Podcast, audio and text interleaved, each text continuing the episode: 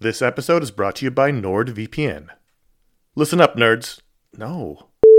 Good evening, Mr. and Mrs. America, from border to border and coast to coast and all the ships at sea. What? Hello, friends. Do you have a computer? Of course you do, because it's not 1987. Hell, you're listening to this on some kind of computer right now. But do you have a VPN? Oh, what's a VPN, you ask? Well, my friend, a VPN is a virtual private network and it offers two key benefits enhanced privacy and security online. But VPNs do a lot more than that. VPNs shield your IP address, change your browsing location, and make online life easier. It's all about safety and security, my friends. But like everything else in life, it's also about watching TV. Don't let your paid subscriptions go to waste. I use NordVPN to access my home content while I'm traveling. Wink, wink. Plus, secure your connection on public Wi Fi in airports, hotels, cafes, anywhere you go when you're traveling. There's over 6,300 servers in 111 countries, and you can find a nearby server for the best VPN speeds. NordVPN is easy to use. Connect with one click or enable auto connect for zero click protection. And it's got amazing speed. NordVPN is one of the fastest VPNs out there. And with just one NordVPN account, you can use it on six devices. It supports every major platform Windows, Android, iOS, Mac OS, Linux, even Android TV. I think those are all real. Don't miss out on all the awesome benefits for using a VPN. Go to nordvpn.com slash ifanboy today for a risk-free 30-day money-back guarantee. The link's in the show notes. Once again, that's nordvpn.com slash ifanboy. This show is sponsored by BetterHelp. Um, you ever feel like you really need to get something off your chest? This is this this is a, like a real thing. Like if you're mad, if you're upset, if uh, if there's something going on, like the there's there's often for me an idea. Maybe it's a wrong. Maybe it's a moment. It's it's an injustice. is something that just you keep going on and on, over and over in your mind about it, and like that can create anger and resentment or shame, whatever it is. And very often, I have found I am not a therapist. I have found that when you let it out, when you give it voice, when you say it out loud, um, sometimes it makes you feel better because you you've expressed it, and sometimes it makes you realize like, oh, this is not a big deal, but I've, it's been stuck in my head. So you give voice to those things, um, and it can make you feel a lot better. And shock of all shocks, therapy is one of those things that can help you do that. It can help you be able to say those things in a place where you don't need to worry about the repercussions of it, work your way through it, uh, figure out coping skills, how to get around it. You know, find find ways to deal with that stuff instead of letting it fester. Um, if you are thinking of starting therapy, uh, if anything I said sounds familiar, you're like, oh, maybe my life would be a little better if I could deal with that kind of thing. You should give BetterHelp a try. It's fully online, it is convenient, flexible, it is suited to your schedule. That's the idea. That's what they're going for. Um, you can fill out a brief questionnaire to get matched with a licensed therapist. That's a big deal. You can switch therapists at any time for no additional charge. That that personal connection, I believe, to be super important. Again, I'm not a professional. Uh, get it off your chest with BetterHelp. Visit betterhelp.com slash ifanboy today. You get 10% off your first month. That is BetterHelp, H-E-L-P dot com slash ifanboy. You are listening to the iFanboy Pick of the Week podcast, episode 256, brought to you by Discount Comic Book Service and iFanboy listeners like you. And Vicks Vapo Rub? Were you at the New York Comic Con?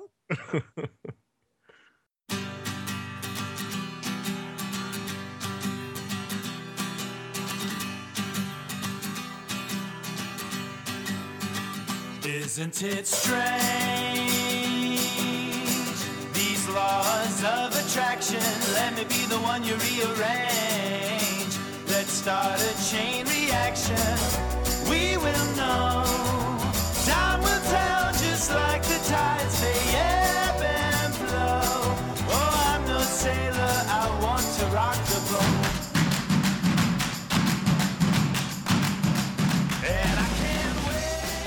Hello, friends. Welcome Hello. to the iFanboy. It's, I didn't mean you're not a friend. You're a colleague. Oh, sorry. Sorry. It's okay.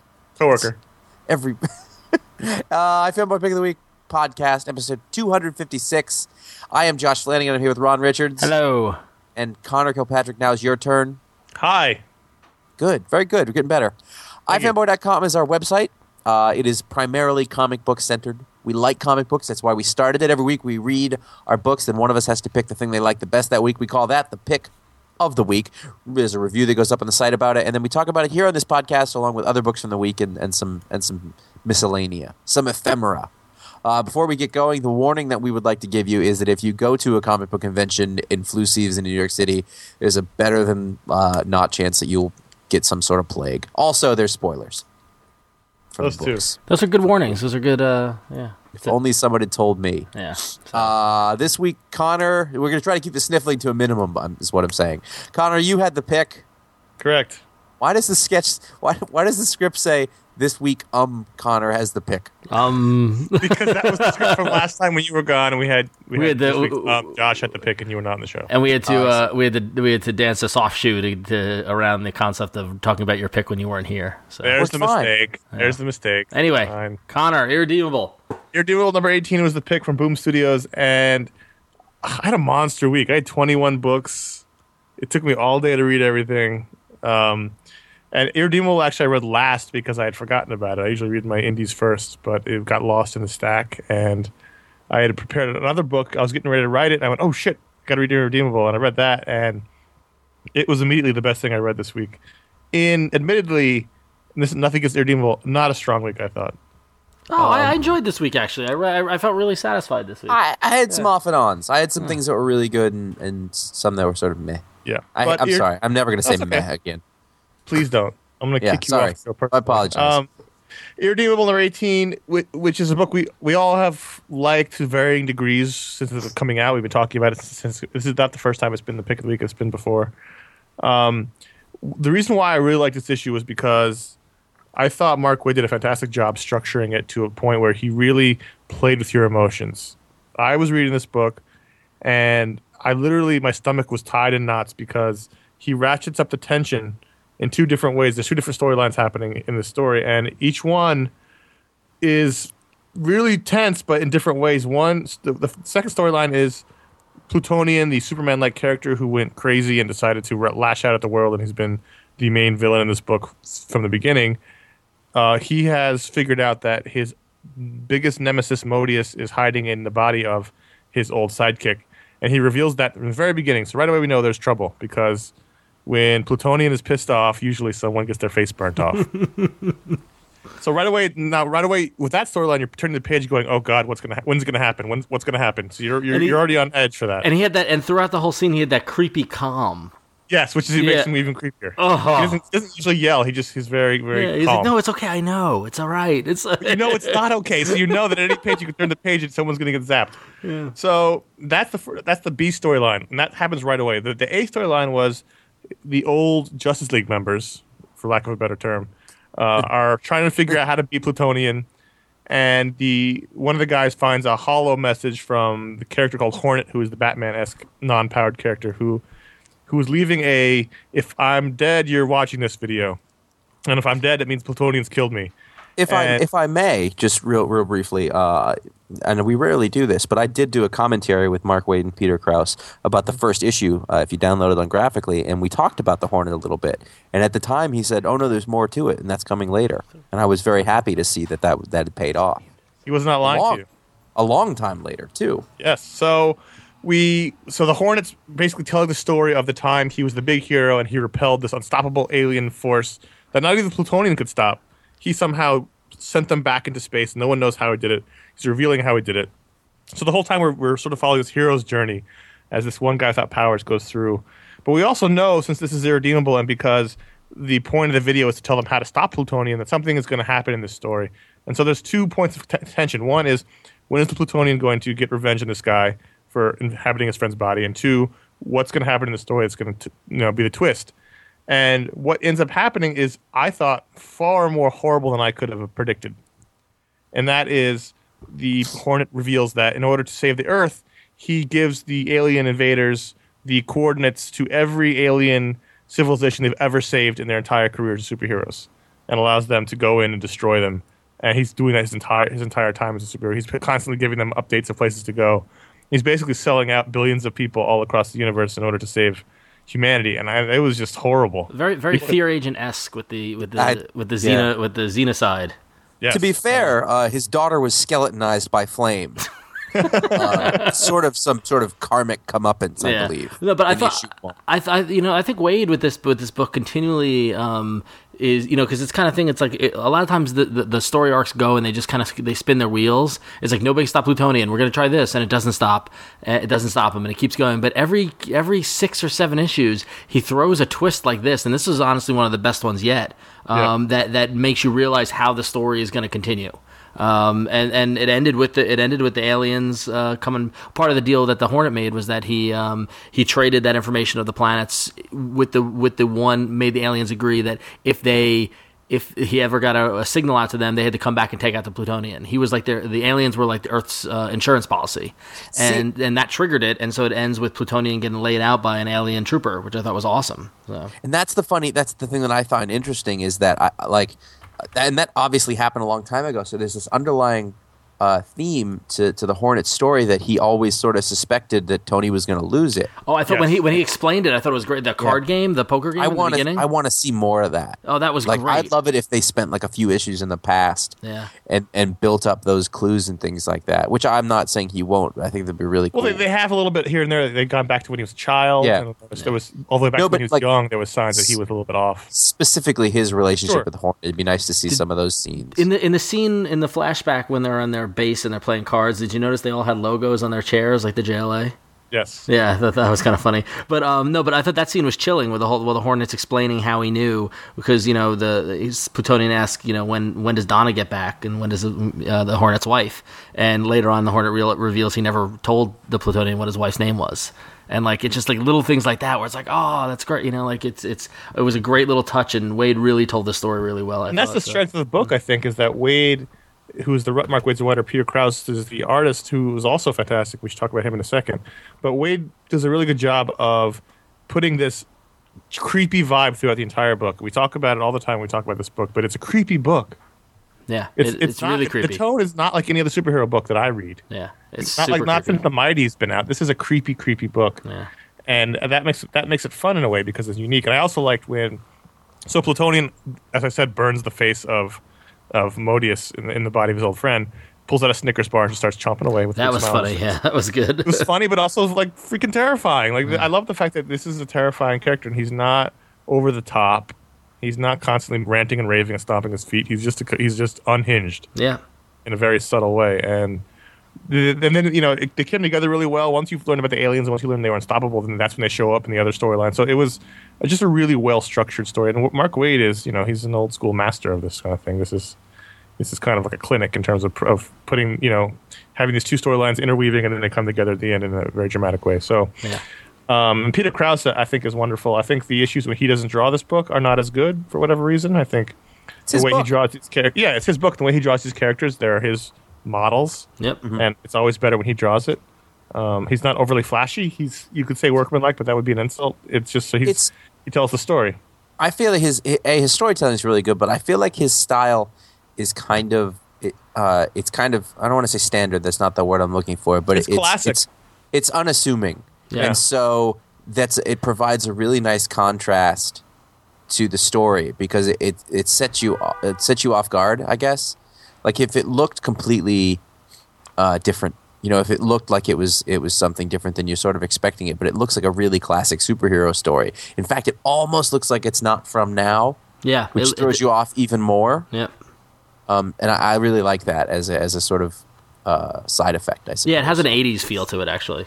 So, yeah, Yes. Good stuff though. Yeah, no, great issue. I, I was surprised to see that it was your pick, but uh, but a- after reading it, I was like, oh, wow, that was really good. So Yes. Yeah. I was really happy because I, I really like Irredeemable, but we haven't talked about it in a while. Yeah. Um, it's good. but it's a, it's a great book. It's one of the best books been out, that's out right now. yeah. Yeah, it's and 18 issues is is nothing to. I think there's four trades now or something like that. Like it's Uh, and it's just going to keep going. yeah. I mean, I don't see an end in sight, which is great. So no, it's and it's wonderful. And and then Incorruptible goes on at the same time, which is a, a wonderful companion book. Yep. It's, a, it's a nice little uh, thing going over there that really, really, very more people need to to check out. yeah, absolutely.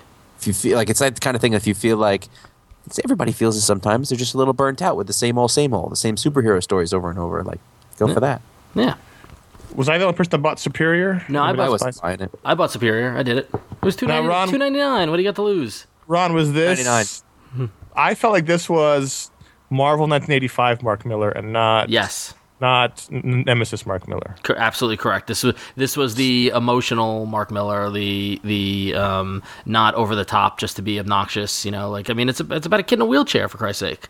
Um, you know, like it, it it really touched upon that 1985 kind of vibe. I think he nailed it right there perfectly. And I thought uh, uh, Leinil Yu's art was great.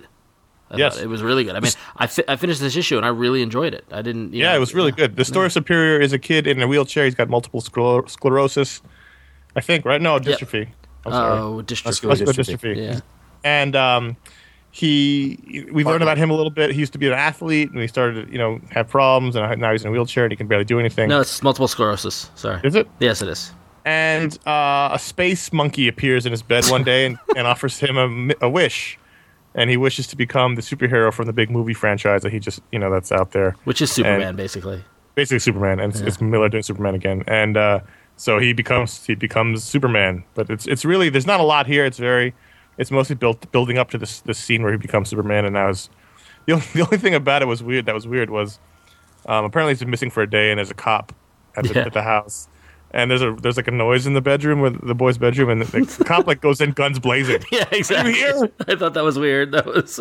he would he's like he's got his gun cocked. Yeah. Simon, are you in here? Like comes Is busting there- into- Is there any truth to the rumor that there was a script page pinned in the back and all it said was Space Monkey? no, that was that was pages 18 through 19. there was no there was no middle finger of script pages. But um, I see. no, but I thought I, th- it, this was really. I mean, it was it really good. It was really good. It was really good. And and the thing is, like, yeah, not a lot happened. I mean, we got basically we got introduced to the character superior. We got introduced to the kid. We understood the kid's story. Um, I thought he did a really good job of layering in the motivations and just kind of like you got the feeling that the kid was unhappy, didn't like what had happened to him. The the fact that he's run away before. That's why when he went missing for the day, they thought he'd just run away again. Um, you know, they they set up the friend Chris is you know that he goes to at the end of the book really well. Um, I th- you know it was a it was a great first issue. I mean, it wasn't it wasn't blow the barn doors off or anything. It just it just got the job done. And and again, Yu's art was real. I thought it was the tight, tightest art I've seen from him in a while. So. Um, Yes, it was a very small story from which Yes. is unusual for Millar. It was a very personal, so small personal tale, which is really good. Yep. And that just re- I think reinforces to me the idea that he's just fucking around with us for the rest of his books. yeah, no, he is. We know he is. So He's Yeah, selling. he's capable Yeah. a lot more. Than this. yeah. Josh, did you get Knight and Squire? I did, and I'm I'm not gonna tell you that I completely understood most of it. I'm I was like, all right, I'm ready for this. We heard ahead of time that Paul Cornell, uh, big favorite of ours around the iFanboy offices, he was gonna Brit it up. He was gonna he was gonna UK till you drop, and uh, he certainly did because I'm not entirely sure what most of it was about. I, I wonder if this is going to sell really well in the UK. I really wonder that. Like, Yeah. I, I mean, there was a little glossary at the end. They put a glossary in it. That's great.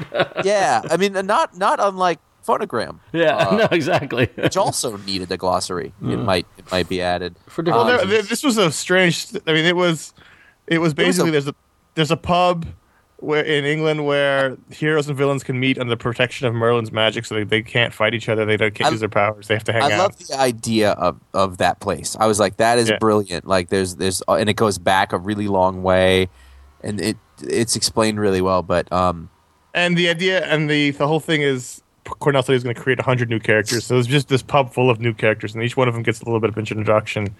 And I mean, it's funny. It's really funny and goofy. And there's a lot. There's a lot of commentary about how the Brits are. They Yes. feel inadequate, so they have. There's like copies of American superheroes because they came up, came up with their own. My favorite was um, Jarvis Poker, the the British Joker, who dresses like the Joker, but is is just not. I felt like a lot of the jokes would have been funnier if you heard them because a lot of it had to do with accent differentiation. I- and also, did it I have the rhyming, the rhyming and stuff going on Yeah. like that? Yeah, yeah. I really that's actually actually exactly what I was thinking. Is I found myself wondering, well, what kind of accent is this? Is this a Manchester accent? Is this a Well, because in the beginning, the beginning, the first the first three pages are all about the difference between a posh accent and a and a, and a, a different. They're all the 1st Uh-huh. three or four pages is all about the difference in in accents between the heroes.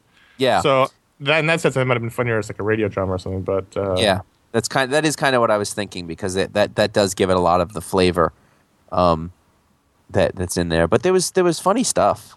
Like I enjoyed I enjoyed bits of it a lot. I just I'm it'll be fun to see how it goes. It's a weird first issue. it was I mean, it was what- it was it- it funny just- though. Yeah, it totally was. except during the war, of course. Like that was everything except not during the war. And there's a guy in a big bulldog costume. There really are hundred characters in here. Yeah, it was it was kind of like he's throwing tons against the wall and some of it's sticking, some of it's not sticking, and I enjoyed it enough. It's a Yeah, miniseries. def- I'll probably read the whole thing. Is it a mini? Yeah. Oh, uh, six. Oh yeah. Keep going. I just the dude, the, Cornell's proven himself enough times that I want to see where it goes. And and I, I mean, like there'll this. be a story, right? There'll have, there has to be a story. Oh yeah, I well it's Paul. Cornell. You can't you, you know you know it's going to be good. You know you might not understand what's going on it, but you know it's going to be quality. So and it's a different tone than you're used to. I don't know. We'll see. It's gonna be nuts. That's what I think. Uh, good enough. all right. Um, well, X Men number four came out this week, and, and I gotta admit, I, I you know like I've kind of I haven't you know gone I, I want to say I want to say I've gone up and down on it, but only like slightly, you know, like only by little increments. But this one I really really enjoyed. I Um, did too. I think this is a really good series. Yeah, I think it's good. good really, the whole you know the whole vampire stuff and the San Francisco stuff, vampires invading San Francisco and the big plan. And this is the issue that um, you know uh, the cover's got a bloody Wolverine as a vampire. Wolverine's been turned and he's joined Jubilee and uh, among the vampire hordes. And there was a great kind of face off between Cyclops and the um, and the vampire leaders uh, leader. What's his name? I forget his name. Um, Exarus. Azaris, yeah, Dracula's son. Um, and there was a great little kind of leader standoff there, and it's this is all leading up to what's going to be a big kind of big brawl in San Francisco between the mutants and the vampires, and you feel the tension, you know. And there was and Gischler's writing, you know, working in humor as well as in like like I said that tension as well as you know some of the action earlier with Angel and Blade, and and I, it was just it was just good. It's a good X Men story. So I think it's really quality. It's a Yeah. kind of book you can read and enjoy if you're not into the X Men a lot. I, I like this one. I like Uncanny X Force. We talked about last week. yeah, I think between those two books, you have, there's a lot you can read if you're not totally into everything that's going on. I, I followed this fine. It's fun. It's exciting. Yeah. And I kind of I kind of waver with Paco Medina's art. Like sometimes it's really really good, and I see what he's doing. The other times I'm just like, oh, not really, you know. But um, uh, but for the most part, I mean, like, and for some reason I have a I'm having a hard time with Blade and that, that handlebar mustache. Has It he was pretty thick. has he always had that, or No, is it just because he's in San Francisco? Is he trying to fit in? it looks he looks kind of Oh god. he looks kind of like a bear. Yeah, a little bit. Blade's right? a front runner of fashion. Yeah, That's never been. I mean, you know. It's What- a what thick he did in mustache. the It's, it's like over the top lip. yeah, Wow. yeah. It's a- bushy. yeah, no, Well, I he's British too. yeah, exactly. I mean, it's it's it's going down down the sides, down by the by the down by the jawline. It's getting. I gotta tell you, that sounds kind of awesome. Yeah, no, it kind of is actually. Like I, I think, I think that he could work that. The thing is, is that at various times it, it, it increases in size too, though. So Yeah. that, that's just interesting. That's his other. That's his third His other mutual- power, yeah. It's it's what happens when vampires are in San Francisco. And I got to give uh, I got, Conor got to give you credit for calling out the um, the holographic map joke as one Yeah, of the was panels a of the good week. Yeah, so um, Isn't there anything ever good on these holographic maps? which is a great True. point. It's always bad Yeah, news it's on always map. bad news. Yeah, that's for sure. So, Never like a map of girls selling Girl Scout cookies or something like that. It's always no. That would be that would be hordes really. vampires useful. coming to kill you. I, I would I would be down for a Girl Scout cookie map. yeah, Show me where all the diners are. the diner map would be genius. I'd That's what, see, that's what my map would do. my map would be really useless. it's, just, it's all food based apparently. That's Hungry. Uh, you know who can draw? Ryan Sook. Ryan Sook can draw. Yeah, you can. He can draw like I forget because I haven't seen him in a while. I don't know what he's been off doing. He I know a it's not- he did Wednesday comics. I know it's not X Factor. He's been doing a lot of covers for Top Cow. He hasn't been doing a lot of interiors. I think he's slow. Maybe I don't know. that sounds horrible. Not like that. I mean, I think he's slow to work. oh no, that's right. He's slow. This is to go in a you have horrible to you have to whisper it. He has. He's No, he's, it's, uh, it's not a whispering slow. It's not. He's slow. No, it's not that. It's just he's slow to work. That's all. no. That's that's fair. his I could faculty. s- He I- has his faculties. Uh, I. Okay. okay. I want to make that absolutely clear. yeah. that Ryan Sooksy, as far as we know, has all of his faculties. Really good looking. I just realized now, as we were sitting here about to talk about it, that I didn't finish reading it. like I got distracted halfway through and left it open. It's like so I would finish it, and I and like the half that I read, I was like, "This is great." I don't know how it ends. I'll, I'll be But- honest. I half the time with this series, I have no idea what's going on. I can't believe you're still reading it. I'm still. I don't know why. Yeah, just because I'm like, oh, Bruce Wayne's coming back. I'm gonna read it. I don't know. You know, but and since it's six, I figure it's six issues. It'll be done by the summer. I, uh, all Oh. I, know the one thing about this was that right away I realized that what what they were doing because I don't remember because I know that everything has a, a plan, but I don't ever remember what they are until I start reading it, and, and they started talking in their snappy patter, and I was like, oh, that's fun. Yeah. Like it, Well, they were, it- in, they were in their PI sort of Yeah. noir It's- issue. Yeah. Oh, I think the something part you, the, the stuff you missed at the end was um, they revealed that the the because the, the black hand shows up here, in Doctor Hertz in the issue, and they revealed that they've been trying to sully the good name of Thomas Wayne. So they faked all those. Do you remember in the uh, other Batman books all those records they found about Bru- Thomas Wayne being like a like a Satan worshiper and a drunk Yeah, and uh, yeah, yeah. they, That's a- they you see them faking all that stuff at the second half of this issue. So um, you know now that Grant Morrison's not destroying Batman like people were freaking out about when they first when that first came out. I really, yeah, I'm shocked. I'm right? shocked. And so, and the the fu- I mean, the funny thing about this this mini is that is that they had to keep they had to keep the train rolling without Grant Morrison on it. So, in this this week, you had this come out. Plus, you had four of those Bruce Wayne's already back when shots come out. So, Yeah. Ill uh, timed. Well, yeah. I'm glad that I don't have to worry about Grant Morrison screwing up Batman because now I can really focus on what Geoff Johns is doing wrong to the Flash, and and everything that they've done to Spider Man. It's just horrible. that what they've done Ryan to looks these. great though. Yeah. And Pere Perez did the back, and he, you really his style was close enough we really couldn't tell. I didn't even notice. The oh yeah, no. transition. The, I thought the the art changeover was seamless. Really. Um, I, I, I I really dug the way it was written. I thought the patter was really fun. I wouldn't want to read it forever, you know. no, but that's, it's like that's the fun of the minis. He gets to play with the different type of genres and types of that's- writing. man, I I, miss. like I wish Sook did more stuff. Remember when he did uh, Madrox or X Factor or whatever it was? It looked X great. Oh, yeah. yeah, X Factor looked great. Jeez. Too bad he's slow. Anyway. Uh, uh, looking great. How about how about someone who can who can say make uh, Namor into somebody fun? yeah. That doesn't happen much. Thor: Mighty Avenger number five. This was pick of the week last month. Uh, it continues on in the same way. Uh, I, Paul, our writer uh, for iFanboy.com, Paul Montgomery, uh, he quoted on Twitter like a line, and it's just from the book, and it was like. You know, and he and Thor says to Jane, "I've been thinking about what you told me about how the world contains wonders. I believe you were right. Let us see wonders, Jane." And, I, and like that's the whole book. Yep. That's the whole thing. Like he puts her on the goat chariot, and they go off and have and see beautiful things. Yep. Um, and then there's a really fun scene with Loki uh, coming out of the T- TV. TV Loki. It reminded me like uh, it reminded me like Willy Wonka. It makes him, I believe, it makes him cough, Yeah. which is weird. Um, th- th- this is I, I you know based off of it, the, it being the pick last month. I, th- this is now the first, this, the second issue I bought, uh, and this is just fantastic. It's just like, I, and I and I'm I'm totally evangelizing it in the store. Like I got I got somebody else in the store to start buying it um, because this is this is the funnest book that that Marvel's putting out. Like this is the book that everyone should be reading. I think so.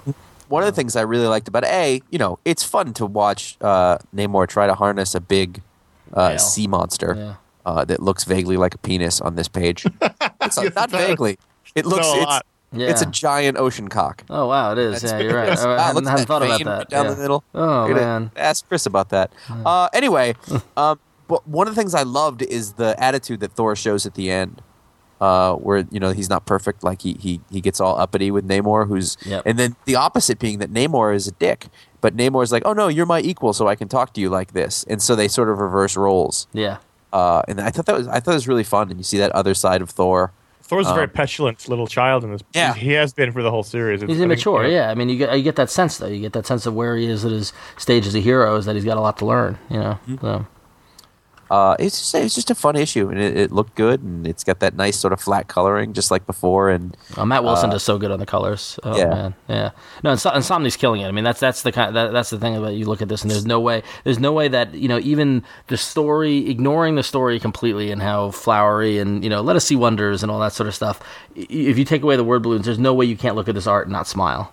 yeah. Like like Som- for some reason, Somni with this book is is the most smile-inducing art I've ever seen. So he's he's he's cartooning his ass off. yeah, yeah, totally. uh, in a good way. And I'm not complaining about that flowery language, by the way. It works. Oh no, it don't totally know why. works. It totally Langridge is Langridge is writing his ass off as well too. He's I can't imagine this book by anybody else other than him. Which is like talk about the most you know like unexpected place. I would never expect a Roger a Roger Langridge Thor book to be like as, to be like this. Yeah. you know. So because the thing is with Thor is you can go into you know you can go in a direction which has been done before ad nauseum, which is the you know the crazy you know Thor out there Asgardian you know like you know you can go, totally go over the top. But this is do it, it's it's still doing that, but in a more playful kind of way.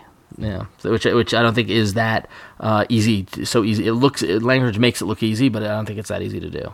So, I agree. Yeah. I agree. And Fin I- Fang Foom next month. excellent Who doesn't like Fin Fang Foom? on Say the ra- on the times on the. Rainbow Bridge. Fin Fang Foom. Fin Fang He shouldn't. He shouldn't be there. That's a problem. Yeah, that, that's not good. But um, anyway, so everyone should be reading Thor: The Mighty Avenger, and you should be as well. And if you haven't started reading it yet, there's still time to subscribe to it. Um, if you don't have a local comic book store, or you get your, you're looking for an alternative to order your books, why not subscribe to Thor: The Mighty Avenger via Discount Comic Book Service? Um, we want to thank them for sponsoring this episode. They've got monthly specials up to 75% off. They offer 40% off all the major publishers. Uh, flat rate shipping of 5.95 on all U.S. orders, uh, which is great if you order a lot of books. Um, you can buy anything in previews. They have over 9,000 trade paperbacks in stock. Probably it's way more than 9,000 these days. Um, but you can track your orders online. Every month you can do your you know your big order, your previous order. You can pick the increments that they sh- ship it to you. You get it weekly, bi-weekly, monthly, whatever you want. They'll do it. Um, go to dcbservice.com and start buying Thor: The Mighty Avenger as well as all other great comic books via Discount Comic Book Service. Uh, not since X Men: The End, Book Three, Man and X Men Part Two, Number Five, as a title. So, capture the imagination as Bruce Wayne: colon the road home, colon Batgirl. Conor, what that's not the say? best one. This week was Bruce Wayne, Colin, The Road Home, Colin, Batman and Robin was probably the longest one. Uh, But still, X Men in the end, book three, Man and X Men wins. That's the Yeah, that's the sure. gold That was like the classic. Yeah, yeah, exactly. So- Um, this week you had a bunch of those Bruce Wayne, The Road Home issues, and honestly, they were kind of. I can't tell if, if they seem useless because we don't know the the resolution of the mini, so we don't know why he's doing what he's doing in this, in which is running around in a weird costume, calling himself the Insider, which is really bizarre. He's running around in this costume, it looks kind of like the bat suit, but he's got like a. He looks kind of like a combination of Batman and Night Thrasher from the New Warriors, and he he's calling himself the Insider, and he's running around sort of monitoring everyone who's been working since he's been gone. And then the Batgirl issue was the best one. The others were kind of very average to bad. This is actually very very good. Um, also, the most interesting because Batgirl and Batman have the most contentious relationship. He he kicked her off the crime fighting team. He he he had her be Robin for a little while, but then manipulated her into, into really making Tim. It's just a whole. They have a whole weird sort of manipulative relationship, and so he came back and when he revealed her, himself to her, he, she slapped him in the face, which was which was pretty funny. I didn't expect that at all. Um, but very well written, written by the guy who does um, Batgirl regularly, Brian Q. Miller, who does a great great job with Stephanie, and uh, really fun issue. Even if I don't understand why they're doing all of these yet, because it's not making any sense. I don't know why he's called the Insider. They didn't explain that yet. he's got he's got a. Is there a faxing scene? There's not, nor is there a whistleblower scene. Whatever, guys. I got two words for you. Mm. Raphael Grandpa. all comics should be done by Rafael Grampá. All that's what I've comics decided. should Just, be done by Rafael Grampá. I'm If so I- glad that you, you're converted now. Did it take this? Did it take this story to convert you, or No, I, I've agreed. To, I've I've read his, Okay. I read Mesmo Delivery a while ago. By the way, typo in this. It said uh, Dark Horse's Mesmo de- Delivery. oh well, Dark Horse did. Pr- Dark Horse re- released it in the states. Nice. I thought it was Image. No, it was Dark Horse. Um, Oh. so just to so to keep everyone playing along at home, we're talking about Strange Tales two. Number one came out this week. The first issue, the three issue um, Max title for Marvel, where uh, alternative uh, comic creators uh, do takes on Marvel co- characters. If I had had the pick of the week, I would have given this pick of the week based on that story alone. Yeah. Uh, there were, and then and then these Strange Tales things are going to be hit and miss as you go through them. Some of the things are pretty good, and some are bad. But I, I, I shit you not. However, whatever the eight pages or so this Rafael Grampá Wolverine story was, is amazing. It was it was wonderful. Again, all comics should be done by Rafael Grampá at least once. Yeah. All characters. He should just do every character in every com- Marvel, DC, Image, Dark Horse. I don't care. Just let him do one eight-page story of every character, and Yeah, they don't- they don't And then we can stop comics. They don't explain what it is. You're just thrown into it, and it's Yep. it's Logan shows up at an Ultimate Fighting match, and you're like, oh, okay, well, that's weird. And you realize that you're in the future, and he's dealing with like the sons of of, of characters who are around now. Yep. And and, the, and like in this span of this time, like there's a there's a twist and a turn, and you think it's going to go one way, it doesn't, and then they explain something deep about Wolverine, Yep. really deep, and eh, eh, oh man, great. But but and like you said, this these anthologies will be hit or miss, and and so like the Grampá one was the best one. I really liked the Frank Santoro Silver Surfer story. I don't know why. Something something about that just really like um got I, me. that's that was like I was like, what was that? Oh, I I thought that like the great. Kraven story. The Kraven story was funny. Oh, the Kraven story was funny. Yeah. Um, That's a story I didn't get. the Red Skull story made me laugh. I don't know. Yeah, like the- Red Skull. the oh, the the Dash Shaw thing was amazing. I didn't. I Oh, Dash! so. I mean, you got you got to be you got to be ready for Dash Shaw, but like just to keep Spider-Man and Mysterio was so up Dash Shaw's uh, alley, and that was that was great. That was really really good. I actually really liked the Kevin Huizenga. Uh, I did too. Yeah, that was great. The, the, Because the- you didn't know where it was going. Yep. Uh, and then there's a, Jeff a Lemire story. How did I thought he was exclusive? I probably did it way before. This was this. I know that this was started a long time ago. Yeah, man thing. Uh, yeah, I didn't see that coming anywhere, but just the Mounties and like his art looked great in this. yeah, it really did. whatever yeah. the way that they chose to, or he was colored in this is just gorgeous. And then the Nicholas Gurewitch um, uh, Galactus Magneto uh, team up was great. I thought. Yeah, that was that was funny. really that was a nice end cap. Yeah, it was. Uh, this I thought it was a really strong collection. Yeah, no, it is. I mean, Uh, and that's the thing, and, and it's, I think it's good. I don't remember how many issues the last one were, but this one's only three issues, which is I think get in, get out. You know, and the, and on the last page we see a, a teaser of the cover, which uh, with uh, uh, Jaime Hernandez from Love and Rockets, and it looks awesome. So, Uh, But again, if I haven't made this clear, that Rafael Grampá story. oh, that Rafael Grampá story should be should be. I mean, honestly, it's it's it's the last Wolverine story. It should be. That's it. Yeah, Yeah. it's kind, kind of like like I'm like I, I'm not sure what Eisner he should get for it, but I mean that's what I'm talking All about. of them. That's yeah, all of them. He should just get every Eisner from now on. Seriously, Rafael Grampá wins. He wins. Um, in a completely different direction, but the same uh, sto- uh, the same category. I am Avenger number two. Uh, the little Marvel heroic age, you know, little anthology of little mini stories came out, and one a couple of things I wanted to highlight from this. Uh, have, has Jarvis ever been on the cover in a more prominent uh, stature? He's bigger than Wolverine. And So also, he he's he's serving some champagne. he moves Trying to- units. Get that that Butler market. Yeah, exactly. Very good. Good market. But so this had the this had the first Greg Rucka story back at Marvel, uh, doing a Steve Rogers going to visit the one fallen soldier from the siege, um, which I thought was good, and, and Michael Larkart was great. Um, it was to be expected. I thought it didn't it didn't really go at all you know totally over the top and mind blowing, but it wasn't awful. You know, like it was just what I would expect. Um, the Put that on the back cover. that's a great outquote. What I expect, but the um, but the uh, It was a comic book. the, the the Paul Tobin David Lopez Jarvis story I thought was great. It was a lot of fun. So um, yeah, I know. I like this. I like these little anthologies. I don't know why.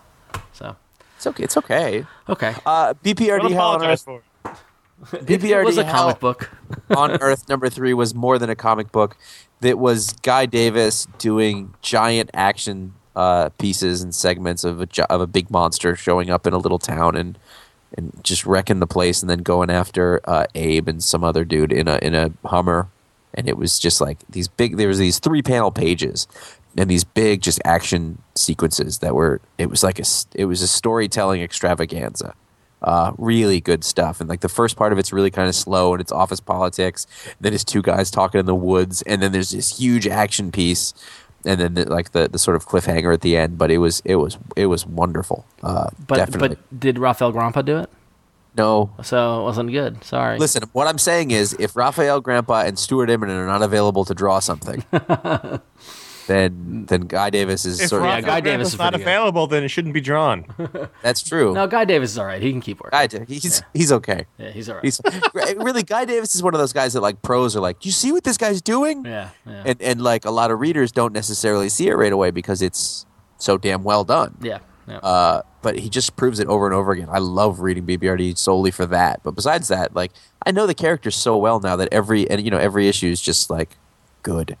Uh, Constantine Hellblazer City of Demons number one. This is Sean Murphy, who you may know from Joe the Barbarian, doing a story.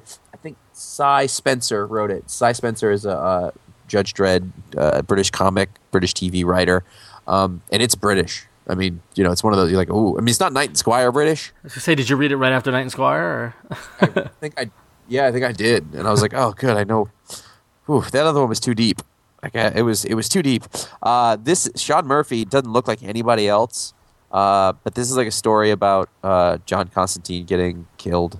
Like, I think I'm sure it's happened a bajillion times before, but it just has this wonderful style, and the, they colored it using sort of this dot pitch sort of, you know, tone, and it's, uh, it's it doesn't look like anything else. It's I love really the, great. I love the dot pitch halftone look. Oh, uh, Scotty uses this- that all the time, and it's so good. Yeah, Yeah, and it, there's all this, all this like really intricate little line work and cross hatching all over John's face, and it's grisly, and it, they got they got it they got John right in a way. It's just a couple of really nice panels in the beginning to tell his his character, and you don't need to have read like this could be your first Hellblazer story.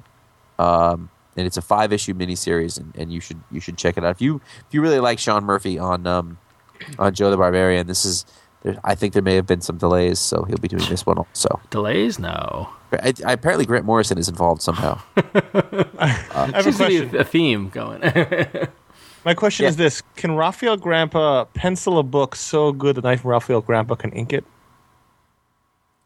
Ooh. Wow. Wow, you just blew my mind. There's a there's a there's a 301 level philosophy class. Think about that. We'll answer at the end of the show. All right, fair enough. All right, so those are the books. That, those are the books that we enjoyed this week, um, and a whole bunch of you on ifanboy.com also enjoyed other books that came out as well. So we want to highlight some of your reviews.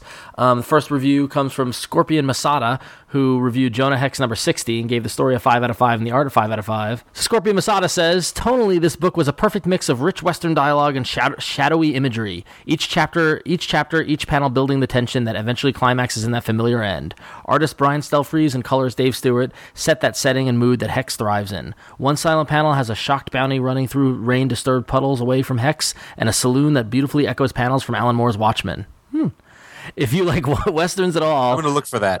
if you like westerns at all, or you just want wonderfully executed single issue stories that don't really rely on superheroics, try this book out.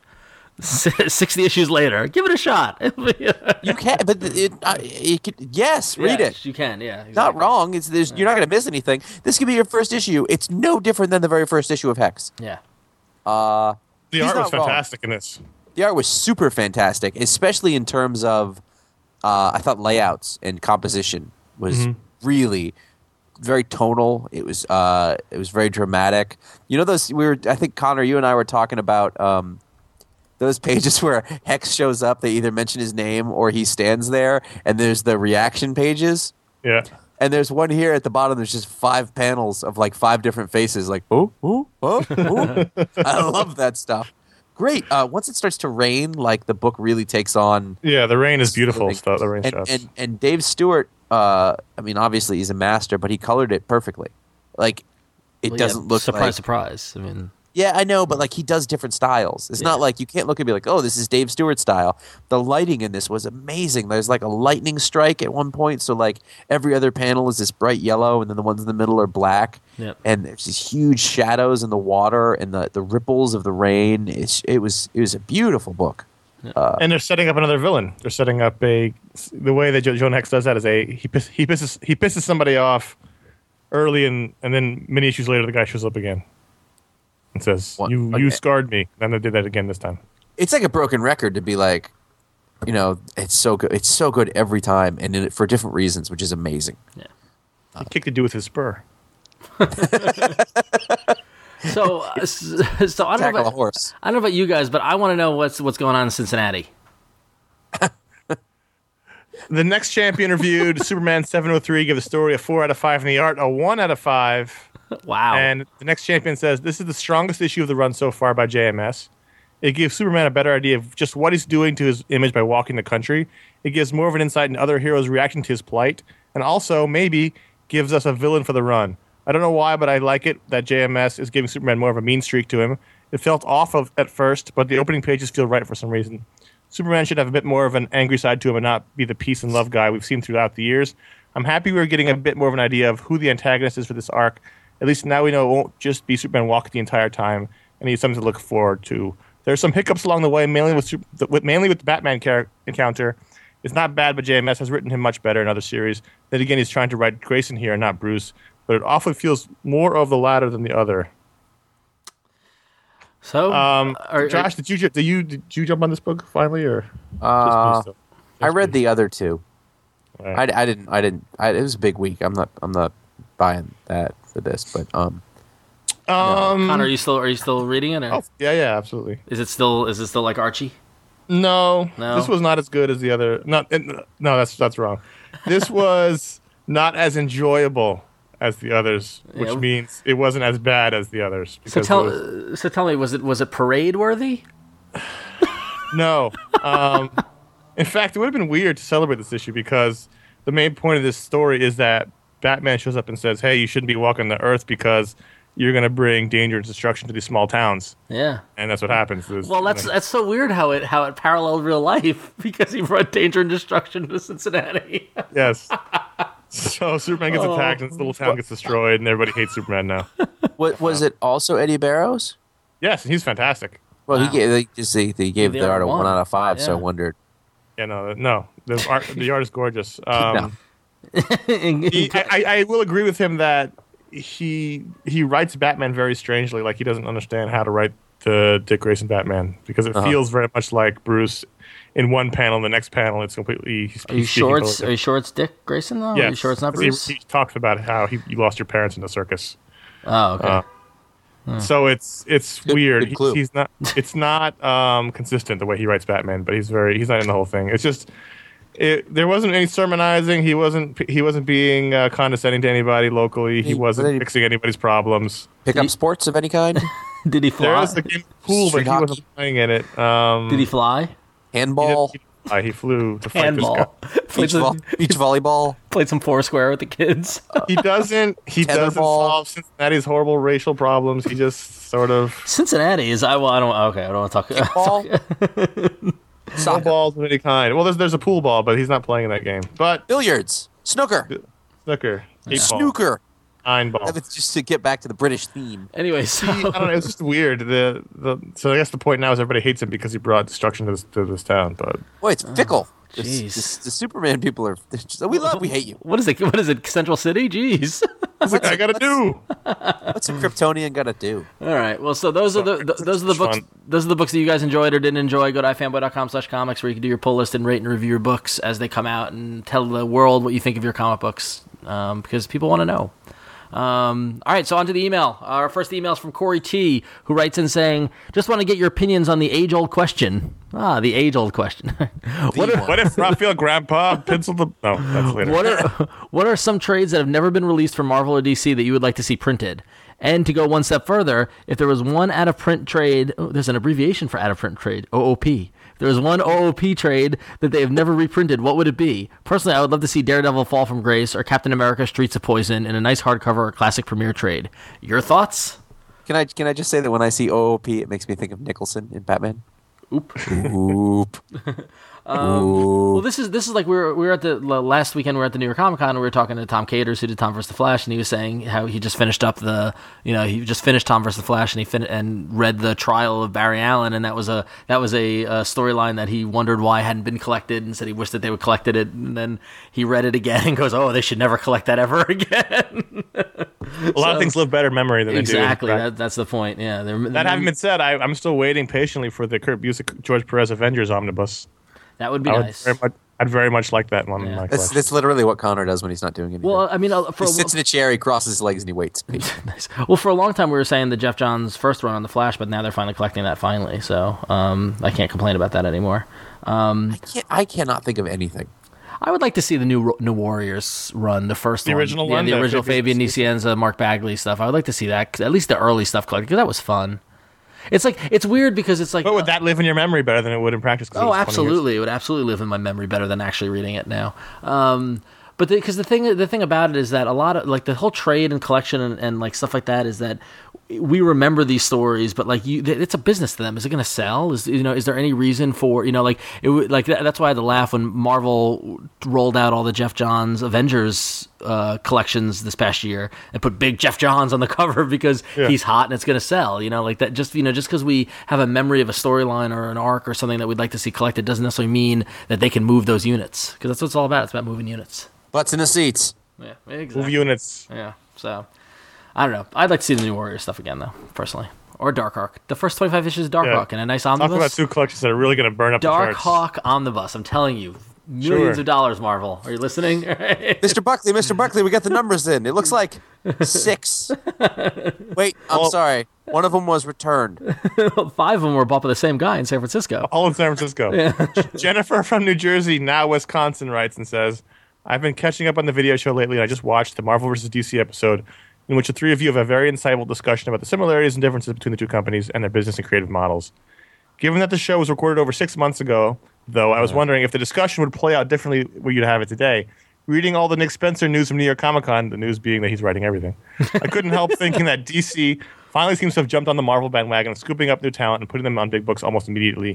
Do you think this is a sign of more change to come? Has anything else changed significantly in the way the companies operate now. And, and and yet this week the news that JT Krul got an exclusive deal at DC also came out too. So yin, yin and yang, yin and yang. no, and, and Nick Nick is great. and Nick deserves stuff, and, and good for DC to give him a lot of work. Um, I don't, but I don't know if the landscape has changed dramatically from when we last talked about that. I I, I don't. Well, think it, has, that- it hasn't proven out. Yeah, exactly. There hasn't been enough examples. Nick, Nick Spencer's a good example of DC finally letting somebody not go to Marvel. Yeah, and, after and Lemire and Lemire to a certain degree too. I mean, Lemire's doing superhero stuff, not just Yeah, superhero but they're not really Sort of. giving him stuff to do. Well, they're letting him come write. out. Yeah, yeah, Right. yeah. Uh, we, we don't know. I mean, the funny thing is, though, is that to, to be fair, if you look at the model of everything that's happened in the past, like if I'm a creator, and it's obviously you take the chances when you get them, whatever. But if I'm a creator, like you want to be wary about being shoved out in the spotlight that long, Yep. because being able to string out stories for a long time and write ongoing comic books and like that, that's a that's a skill you develop. Yep. Um, and when you end up on a bunch of books really fast, it can go any either way. And but if those books don't sell, then all of a sudden you're going to get you're going to find yourself in a position of being unable to get work because you were exposed too fast. yep. And so it's one of those things like if you look, you know, Remender, uh, you know, he was on a bunch of smaller books and they kept getting bigger as he kept going.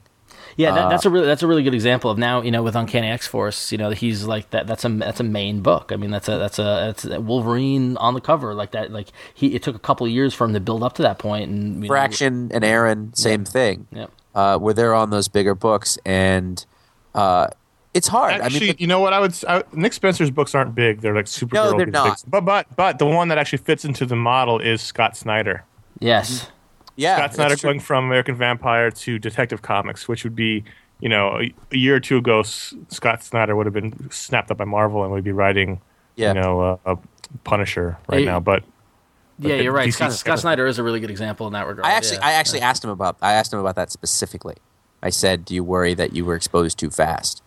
Um, so we talked about that, and that talk exploded that we had. and he come said, "No, I'm getting a paycheck." I like to work. out. It's a much more thoughtful answer about it. But you'll have to go listen to that. That's Uh, what. You know, th- yeah. I mean, obviously, I think that we've seen DC try a few more people out. We're seeing other names because of the fact I think that Jeph Loeb or Jeph Loeb, uh, Geoff Johns couldn't carry the load so much, and he has been. I You mean, can't like write 12 books. now you're seeing them. Uh, you know, Rucka Rucka took off. Grant Morrison is is not uh, putting out enough product. I don't think. But he's so still now, controlling the Batman. We, it all goes through Yeah. him. So now you're, but now you are seeing Paul Cornell, you're seeing J.T. Krul, you're seeing Nick Spencer, you're seeing. Eventually, you will see. Um, uh, uh, we were just talking about Nick, um, Scott Snyder. Scott Snyder, you'll and and uh, Jeff Lemire. You're going to see them all do stuff. So it looks like they are plumbing those depths a little. It's not like they're using. It's interesting. They're not making any announcements about veterans. They're not making announcements about uh, um, vaudeville. You know what's his name? Vaudeville. Keith Giffen. Keith Giffen. Keith Giffen. Like he's not taking over a bunch of stuff. We were No, but doing, he's writing Booster Gold. we were doing vaudeville. No, no one's talking about Booster Gold. I didn't even know it was still going on. I thought it was canceled. Exactly. Yeah. Anyway, so yeah. I have so a big Booster Gold poster I'm giving you guys for Christmas. Oh, are Oh, you saying you don't want that now? Anyway, I can right. just see Conor sniffing. Our next, oh. our next and last email comes from Aaron S. from Hot Springs, Arkansas. Who says, "Thank you for clearing up the whole Thomas Jane thing during episode 250. I haven't been to a con in a few years, and the ones I've been to are fairly minor on the circuit, so I've yet to have the Thomas Jane experience. Your title, Thomas Jane, is King of the Con, reminded me that there's always one guy, at a, one, one other guy at every con. This leads me to my question: Who would win in a fight, Thomas Jane or Lou Ferrigno?" That's weird. That seems like the appropriate way to officially declare the King of the Con, as they can say there can be only one. Thomas Jane wouldn't show up. He would be he would be banging some broad. and that's and that's why he'd win. With Yeah. a cigar and a, and a boo- booze in his hand, he in wins. a, in a fanny pack. Yeah. So anyway, so if you have any questions, you can shoot us an email, contact at fanboy.com. Real quickly, we got one voicemail we want to play uh, from somebody who we got to see at the New York Comic Con. Uh, it's just Sam from Australia here. Um, just um, killing some coins before I jump on my flight back to uh, Canberra, Australia. Just wanted to say thanks for the uh, for the party. Also, um, during the con, I caught up with uh, Tom DeFalco about the new Thunderstrike uh, series, and it looks pretty cool. But whenever I talk to anybody about it, they kind of uh, don't understand about you know they they think they look at me really weirdly like I'm not uh, I'm a, they they don't know why I like that character. Do you guys ever have that in your comic book experience? I mean, uh, about um, having to talk to, to people about why you like a, a character. Okay, talk to you guys soon. See you, fellas. Bye bye. Wait, who Who? Uh, Thunder. Thunderstrike. Thunderstrike. Thunderstrike. Right. Thunderstrike. Right. The new Is Thor. that a, isn't that a, Thor. isn't that an ACDC song? I gotta, I gotta give him credit for tracking down Tom DeFalco at the con. Every time I tried to talk to him, he was mobbed. Oh, that was mean. That was mean. That was. I didn't say that. Although he is my nemesis I love the Tom DeFalco. from a creative standpoint. Yes, yeah. Um, no, there, there, we all have those little. We talked. I said I wanted a Darkhawk omnibus. That's my, that's my cross to bear. Nobody understands Yeah, why I like, like Darkhawk. really? Yeah. No, totally. It's not a joke. Like you would No, really. he would buy. He would. I would totally buy a day it Darkhawk out. The omnibus. day it came Absolutely. I love that. like, Darkhawk. have you bought every issue that like like if Darkhawk Dark Hawk has a series, like you would buy those? Yes, unconditionally. unconditionally. Huh. Yeah. I love Aquaman. Yeah. There I'm you not. go. I'm not afraid to say it. Aquaman is he's cool, I think he's Darkhawk. awesome. Yeah. I think. I know awesome. why you love Aquaman though, because I was there with you at the end of college, and you should. I've loved Aquaman since I was ten years No, I old. know, I know. He was, but he was grizzled back then, and so was was Conor. But anyway, it should be noted that he came all the way from Australia to go to the con and came to our party, and so we want to thank him as well as everybody else came to the party. That was awesome to see you. So awesome. Well, normally I would say I hope that you enjoy Thunderstrike for the five to six issues that that sustains. But then again, Tom DeFalco seems to have some weird voodoo shit. or blacksmith material. He's So- got yeah, very- some, yeah, he's got he's got dirt on Dan Buckley somehow. The He fact that Spider-Girl last Spider Girl lasted a decade. That was amazing. no one bought that book. Never, ever. Oh, it was amazing. Except for We're like gonna cancel it. You're not going to cancel it. Seven people on the Spider Girl message board. That's about it. So These are not the books you're looking for. anyway, Yeah. all right, moving on. All right, so uh, if you call our voicemail line 888 fanboys 3262697, leave us a message. We'll play it on the show. Yes. Um, this is the we're getting towards the end of giveaway month. August, September, October are all giveaway months. We've been doing it for a while now. We've got a couple more prizes to hand out. Today's prize, or this week's prize, is the 2000 AD giveaway, which is I don't have in front of me, but it's about eight trades worth of 2000 AD books. It's very exciting. And the winner of that giveaway is the very awesomely named Chet Dodge. Chet Dodge. That's a great name. Can I write that into one of my books? Sure. You can. That's the best name ever. Austin. Chet Dodge. Chet Dodge. Chet Dodge, gunslinger, gun for hire. Congratulations, Chet. And so, um, is that the last giveaway? Do we have more? No, we have the Walking next Dead giveaway, right? Next week is the big long box giveaway, and the week after that's the Walking Dead giveaway to coincide with with the Lo- Walking Dead show. Excellent. The, the mystery long box, not long box digital. Just want to make that clear. Right, right. Mis- My mystery long box full of comics from the '90s. It's Nothing all com- against long box, but We're, gi- we're giving away Rance Hosley. so Pack him up. You bring him to your house. Just give him cigarettes. He'll be fine. yeah, You've got Rock Band, even better. yeah. True enough. So um, we've got other podcasts over at ifanboy.com. We got ifanboy Don't Miss, which is the podcast that comes out every Monday where we talk to a creator about a book that's coming out that very week. And Josh, you spoke to another Josh. Uh, Uh, yeah, Josh Williamson, uh, another up and coming guy. I think you're going to start seeing his name a lot more. He's got Batman, Superman number seventy seven, uh, Conor's, which fav- is Conor's favorite title, Batman Superman. it's, it's Superman Batman. Supergirl. It's Supergirl and Damian. Yeah. Oh yes, I'm looking forward to that one. Yeah, so So- so, we're That'll be cool to listen to here, Josh Williamson. And then um, also, we released uh, this past Thursday our Talk Explode with Scott Snyder. Uh, really long, great conversation that Josh had with him, the writer detective and American Vampire. And uh, so you can, if you missed that, you can go on the feeds and download it. Go to ifanboy.com, download, listen to that. Um, Scott's it's it's like guy. an hour and a half of me just going. So what's so what's Stephen King like?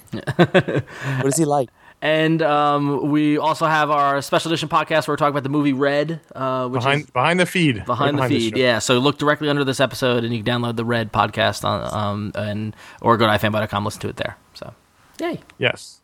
Also, we're putting a call out for the Halloween costumes. You know, every year, or not every year, but the last two years, we've compiled iFan Base's Halloween costumes into one big, awesome article on the website. And so we're putting out the call. Send your Halloween costume pictures to my email address, which is conor at ifanboy.com. Subject line costume.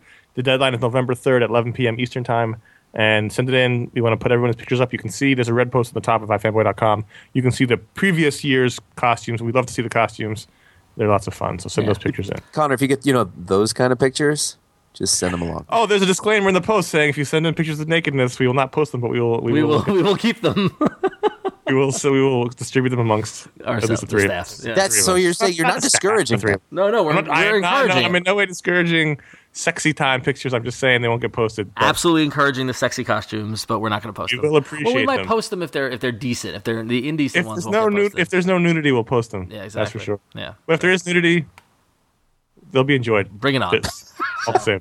Okay, so um, that's all at ifanboy.com, which is our wonderful website that we labor over every day, every minute, every hour. Um, you can go to ifanboy.com and read Conor's Pick of the Week review of Irredeemable, as well as our Book of the Month went up. You can go read that, read all about Parker the Outfit. um, my review of the book of the month, and we'll be talking about that on a future show. Um, and all the other great posted articles that we got throughout the week. Paul and uh, Jim, uh, give it up for Jimsky kicking ass over the New York Comic Con, covering all the all the panels and everything that's going on um, there. Uh, so definitely go to ifanboy.com, check it all out. Go to ifanboy.com slash about uh, to get all of our social network links. Follow us on Twitter at twitter.com slash ifanboy.